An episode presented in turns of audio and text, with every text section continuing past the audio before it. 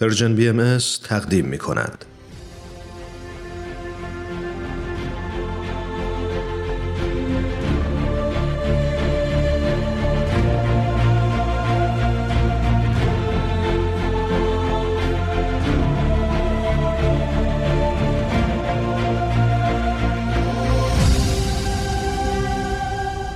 چشمه خورشید نگاهی به آثار حضرت باب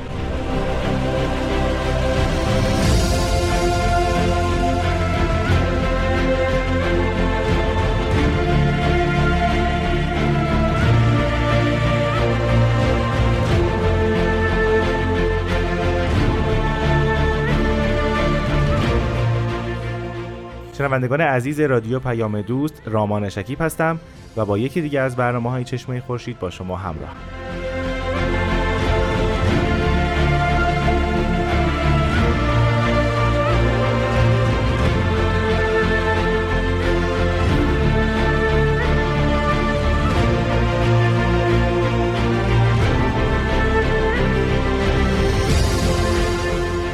جناب فرید بسیار خوشحالم که شما رو در استودیو رادیو پیام دوست می‌بینم. منم وقت بخیر میگم خدمت شما و شنوندگان بسیار بزرگوار و فرهیخته شما. خواهش می‌کنم.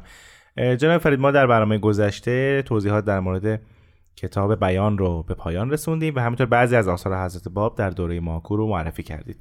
امروز هم فکر می‌کنم به روال برنامه گذشته به معرفی بسیار مختصر و کوتاه چند تا از توقیات حضرت باب خواهیم پرداخت درسته؟ بله همینطوره. خب اولین توقی که در نظر دارید کدام است؟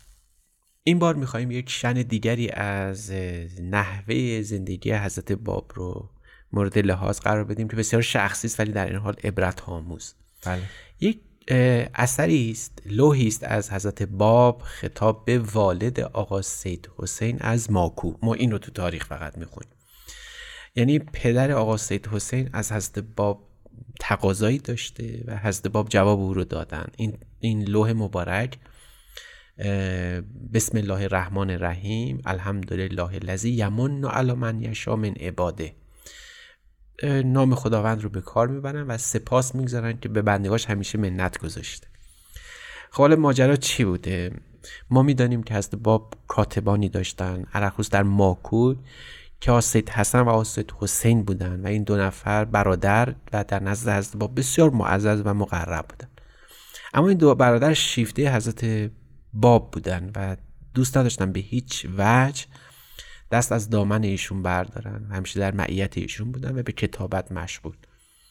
پدر این دو فرد در اصفهان بوده و به حضرت باب نامه می نویسه عریضه می نویسه که من صاحب دو فرزندم دو پسر هستم و هر دو مرا رها کردن و پیش شما هستن یعنی پیش از باب. و روا نیست که این دوتا پلوی شما باشن به سمت من هم برگردن بیان پیش من. پدر از مؤمنان بوده؟ بله بله. و حضرت باب می‌فهمن که قد قرأت و کتاب کلزی ارسلته عند ولدک. یعنی کتابی رو که پیش فرزندت فرستادی من خوندم. الحمدلله که تو صبوری و خدا اجر صبوری تو رو در این که گذاشتی که این دوتا بچه اینجا باشن دوتا فرزند اینجا باشن البته ستودنی است بعد بفهمن که حواست باشه در نظر داشته باش که نهایت همه چیز مرگه و انسان باید وقتی مرگ رو لحاظ قرار میده باید در نظر بگیره که امور دنیوی رو به فناست. و بعد به یک شعری استناد می‌فهمن الا ایها الموت الذی لست تارکی یعنی از حضرت علیه. یعنی این مرگی که من دست از سر من بر نمیداری. و ادامه سخن این است که تو گویی که انقدر راحتی با من که انگار که دوست و برادر من و صمیمی است با من. به مرگ خطاب می‌کنن. اما یادت باشه که من هم می‌بینم که احوال روزگار چگونه است و حواسم هست که کار درست رو انجام بدم. خلاصت این شعر از هست علی نقل می‌کنن بلا فاصله به او ذکر می‌کنن که به زودی به خواسته خودت خواهی رسید. و بعد به خاطر حالا علت این بوده که پدر کولت سن داره. بله بله. و عاجزه و در اون ایام هم تنها کسی که می‌تونه دستگیر او باشه فرزندشه. بعد سید حسین رو نزد خودشون نگه میدارن و حسن برادر دیگر رو به سمت او میفرستن به سمت پدر گسیل می‌کنن. حتی در اینجا می‌فهمن لما سمت من الواردین علا تلک الارزه به, کس به کسرت حزنک و که بر سنک. احبب تو دوست دارم. من می‌دونم که تو سنت زیاده. دوست دارم که نور چشم خودم رو یعنی حسن رو بفرستم بر تو. اما در این حال فراموش نکن که رضای من در این است که مادر او هم بر او حقی داره. یعنی درسته که جالب. پدر خواسته اما مادر هم حقی داره بر عهده اوست که این حق رو ادا بکنه و او دوست داره که به حج بره و برای همینم او رو میفرستم که هم خدمت تو رو بکنه و همین که با مادرش به سمت حج ببره و حج رو ادا کنه. یعنی در حقیقت حضرت باب هرگز نخواستن که تعلقات انسانی انسان ها محو بشه نابود بشه. یعنی در نهایت سختی هم علاقه من بودن که شیوه زندگی ما شیوه زندگی درست و برجا و مطابق با وظایف و فداکاری های ما تو امان باشه. نه وظیفه فدای فداکاری بشه از بین بره و نه فداکاری جای وظیفه رو به عهده بگیره. فداکاری که شخص در مورد هست باب انجام میده نباید مباینتی داشته باشه با انجام وظایف رو در مورد خانواده همسر و دیگر مؤمنان.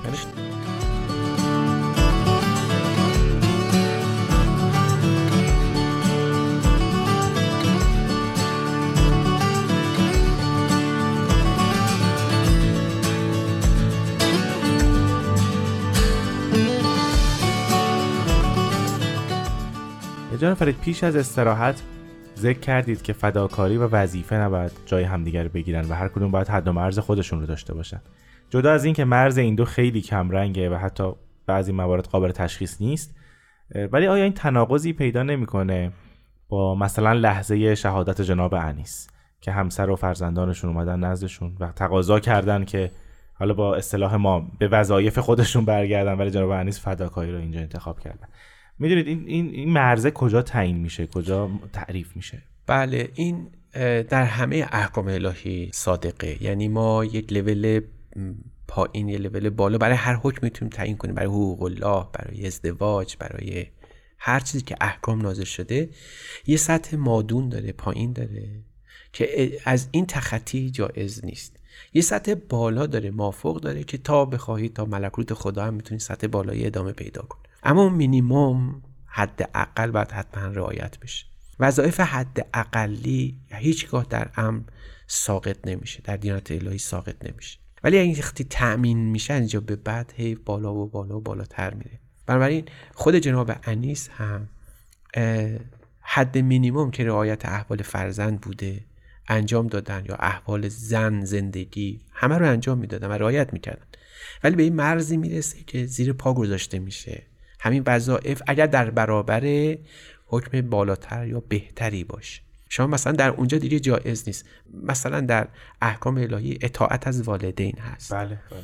خب همیشه هست. حتی خیلی از احکام میشه به خاطر رعایت حقوق والدین زیر پا گذاشت. در بیان و آثار از باب و حتی آثار از باب هست. نمیفهم اگر کسی تو رو به خدمت من و خدمت پدر و مادر مختار کردن که برگزینی خدمت پدر و مادر حتی ارجه هست از خدمت به من. این جمال مبارک هست با حالا بله. صریحا بیان فرمودن اما دیگه نمیشه اطاعت والدین کرد. اونجایی که مثلا پدر مادر حکم می‌کنن که تو از ایمان دست بکش. این مینیموم دیگه اینجا از بین میره به عبارت دیگه, دیگه لحاظ نمیشه. در جناب انیس هم همینطوره. وقتی مرز فداکاری و شهادت هست دیگه این حقوق دیگه از بین میره وظایف دیگه رنگ میبازن و شن دیگری ظاهر میشه. اما اگر جناب انیس می‌خواستن در طول زندگیشون مؤمن به با باقی بمونن و زندگیشون ادامه پیدا بکنه مسلما امر و دستور می‌شدن به همین وظایف الهی. پس این نکته کلیدی اینجا رضای الهی در مسئله ظهوره یعنی هر چیز در برابر اون قرار گرفت باید بره کنار. بله بله, بله. خب با توجه به این توضیحات بریم سراغ اثر بعدی از حضرت باب. توقی دیگر یا لوح دیگر خطاب به آقا سید احمد آقازاده است. حالا یکی از مؤمنین همون اوائل بوده که حضرت باب یک توقی در وصف او ذکر فرمودن توقی بسیار کوتاه اما چرا انتخاب کردیم؟ اینجا مطرحش بکنیم. حضرت باب در این اثر باز به شیوه کاملا غیر متعارف لوح رو شروع می‌کنن. مثلا بسم الله الرحمن الرحیم یا صغیر از سن یا رتب البدن. یعنی بعد از بسم الله الرحمن الرحیم می‌فهمن که ای کسی که سنت کوچیک صغیر هستی در سن. اما از جهت جسمانی بسیار شیرین و بالغی. بعد می‌فهمن الحمدلله الذی انشأ ما فی السماوات والارض الی آخر یعنی خدا رو سپاس که آسمان و زمین رو آفرید و بعد توضیح میدن حضرت باب راجع به عرفان الهی اما برای کسی که این رو می‌خونه این یا صغیر از سن یا رتبل بدن شاید درش معما بشه بله. که این آقا یا این مومن چطور به این معرفی شده. اما اگر یه خود کنکاش کنیم در ادبیات اسلامی می‌بینیم که این مصرع اول از یک قصیده است غزلی است از مولانا. یا صغیر از سن یا رتب بدن یا قریب العهد من شرب لبن. هاشمی الوجه ترکی القفا دیلمی از شعر رومی از زغن این روحهو روحی و روحی روحهو من رعا روحین آشفی بدن. خب این اتفاق یعنی این که باب به صورت یک رمز یک حیات روحانی رو یک فضای روحانی رو در قالب یک مصر همون ابتدا معلوم بکنن فضای روحانی لوح دست انسان میاد که این لوح کاملا به جنبه های روحانی شخص مخاطب نظر داشته و می‌گویند تو به رغم اینکه دور هستی اما پیش مظهر ظهور بسیار نزدیکی و حکم قربیت رو داری. و بعد در اونجا به نوعی هم حالا این جذابه که این بیت شعر مولانا این غزل مولانا در واقع توصیف مظهر ظهور آتی هست که او هم بعد جوانی می بوده سنش کم می بوده باشه از جهت بدن لطیف و لطیف باید بوده باشه. حتی اینقدر که از کهولت به شرب لبن یعنی کودکی باید نزدیکتر باشه. یعنی 24 سال بسیار کم. بله. در عین حال که عرب تبار سیده اما در عین حال هم در جمع ترکانه از آذربایجان کوه ما یعنی این شعر رو تطبیق دادن با ظهور خودشون و اینکه چقدر این شخص یعنی مظهر ظهور الهی با خود خداوند نزدیکه و در توقی هم تقریبا به همین معنا اشاره شده که اگر تو بخوای مظهر ظهورت رو بشناسی این شناسایی او منوط به داشتن قلب صاف و درک درست از حق است. و الهی امکان شناسایی برای او مقدر است.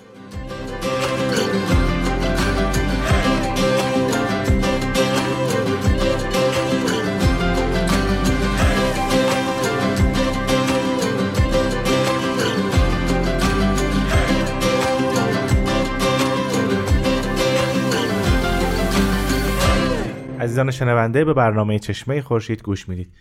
جناب فرید شما فرمودید که این شعری که از مولانا در این توقی از باب آمده اشاره به مقام خودشون هست بله. ولی معمولا در آثار حضرت باب یه حالت دوگانگی بود که هم اشاره به مقام خودشون هست و هم ارتباطی با مخاطب پیدا می‌کنه. بله همینطور. اون اشاره به مقام خود رو فهمیدیم. این ارتباط با مخاطب کجا اینجا معنی میشه؟ ارتباط با مخاطب در این ادامه لوح مشخص میشه. شما شخصی دارید که از مسئله زور داره سوال می‌کنه و از حقانیت او پرسش می‌کنه. یعنی می‌پرسه من از کجا بدونم که تو شخص شخیص همان موعود الهی هستی؟ من وقتی به تو نگاه می‌کنم یه جوان 25 ساله الان در ماکو 28 ساله بیشتر نمی‌بینم. در صورتی که منتظر یک موعودی هستیم با سن هزار ساله. حالا در خود اثر می‌فهمن که تو که می‌خواهی خدا رو بشناسی بدون که خدا قابل شناسایی نیست. ذات او است از هر گونه ارتباط اشاره. کنونت او مفرق است از هر نوع درک و بیان.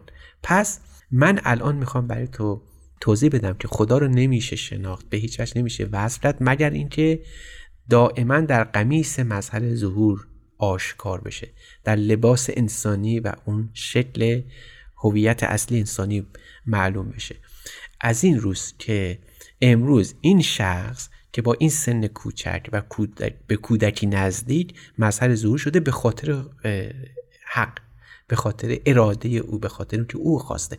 و برای همین هم میفرمایند که از خدا می‌خواهیم که به تو این منت رو بگذاره که تو به معرفت او و به خدمت دائمی بر او قیام کنی و همیشه در پیش مقربان درگاهش زندگی بکنی. پیش امنای وحیش بمونی. صاحب علم و معرفت باشی. حفظ بکنی اسرار او رو و البته آیات او رو برای مؤمنان نیز تلاوت بکنی. خب جناب فرید اگه موافق هستی توضیحات در مورد این توقی رو این همینجا به پایان ببریم و در زمان کمی که از برنامه مونده توقی بعدی رو معرفی بفرمایید. بله یک لوح دیگری از حضرت باب هست در جواب آقا میرزا محمد علی قزوینی که در ماکو نوشته شده. خب بین سالات گوناگونی که از حضرت باب شده در اون ایام. یک کسی به ذهنش رسیده که از قصه حضرت ابراهیم سوال کنه. یعنی بره سراغ حضرت ابراهیم وقتی قرآن رو میخونده. کدوم وجهش؟ کدوم بخش زندگی اونجایی که ابراهیم می‌خواد اول ایمانشه یعنی اول کوکب رو می‌بینه ستاره رو می‌بینه بعد میگه لا احب الافلین بعد قمر رو می‌بینه بعد خورشید و بعد هم این مراتب رو طی می‌کنه. این دوست ما هم مثل که این سوال به ذهنش رسیده و از هست با جواب خواسته. و جالب اینه که به احتمال خیلی زیاد این همون شخصیه که شرح زیارت جامعه صغیره درش اشاراتی به او شده بود و خود وی هم در قلعه شیخ تبرسی بعدها شهید میشه. این فرد مخاطب الواح بسیار زیادی هم بوده از حضرت باب. خلاصه وقتی که این شخص این سوال از حضرت باب می‌پرسه در ابتدای اثر خود حضرت باب اشاره می‌کنن که محل نزول اثر کجاست. در همون ابتدای اثر میفرمایند که بعد از بسم الله و حمد خداوند می‌فهمن فاشهد الله فی وسط الجبال موقفی. اینجا صریحا معلومه که از باب در سجن ماکو تشریف داشتن. و بعد می‌فهمن سوال سائل این است فلما رأى القمر بازغا قرآنه در آیه بله. قرآنی است. همین که دید که قمر داره بالا میاد رشد تابان میشه گفت این هازا ربی. و بعد حضرت باب به جواب او اقدام میفرمایند. میفرمان تفسیر این قمر رو که خواستی از من برای تو انجام بدم اول بدون که شن تفسیر شن هر یعنی این توضیح میدن. شن تفسیر شن هر کسی نیست. الان فقط مظهر ظهور یا قائمال محمد یا کسی که الان به نیابه از خداوند بر روی زمین قرار داره اون می‌تونه این معنی رو بکنه. و بعد اولین تفسیر از این رو بیان میفهم فهمان که بدان که منظور خداوند از این کوکب قمر و خورشید هرگز صورت ظاهری داستان نبوده. می‌فهمند که خداوند دوست داشته که شخص یعنی حضرت ابراهیم به توحید ذاتی برسه. و برای همین بعد از اون سه مقام توحید یعنی توحید عبادات فی مقام شمس و توحید الافعال فی مقام القمر و توحید صفات فی مقام الکباکبه این باید از اینجا بگذره. برای اینکه تمام این سب توحید یعنی توحید عبادات و توحید افعال و توحید صفات به توحید ذات برمیگردن. و اگر به مقام توحید ذات برسی اون به نفع ما صفاهه یعنی همه چیز به جز او رو باید اون شخص از دست بده. و بعد راجع به کوکب که فرمان رکن اول است از اسم بسیط خداوند. رکن دوم است که عبارت باشه از قمر. و رکن سوم که شمس هست سه رکن رو تشکیل میدن که بیت توحید خداوند در اون مستقر نمیشه مگر اینکه بیت رکن چهارم آشکار بشه.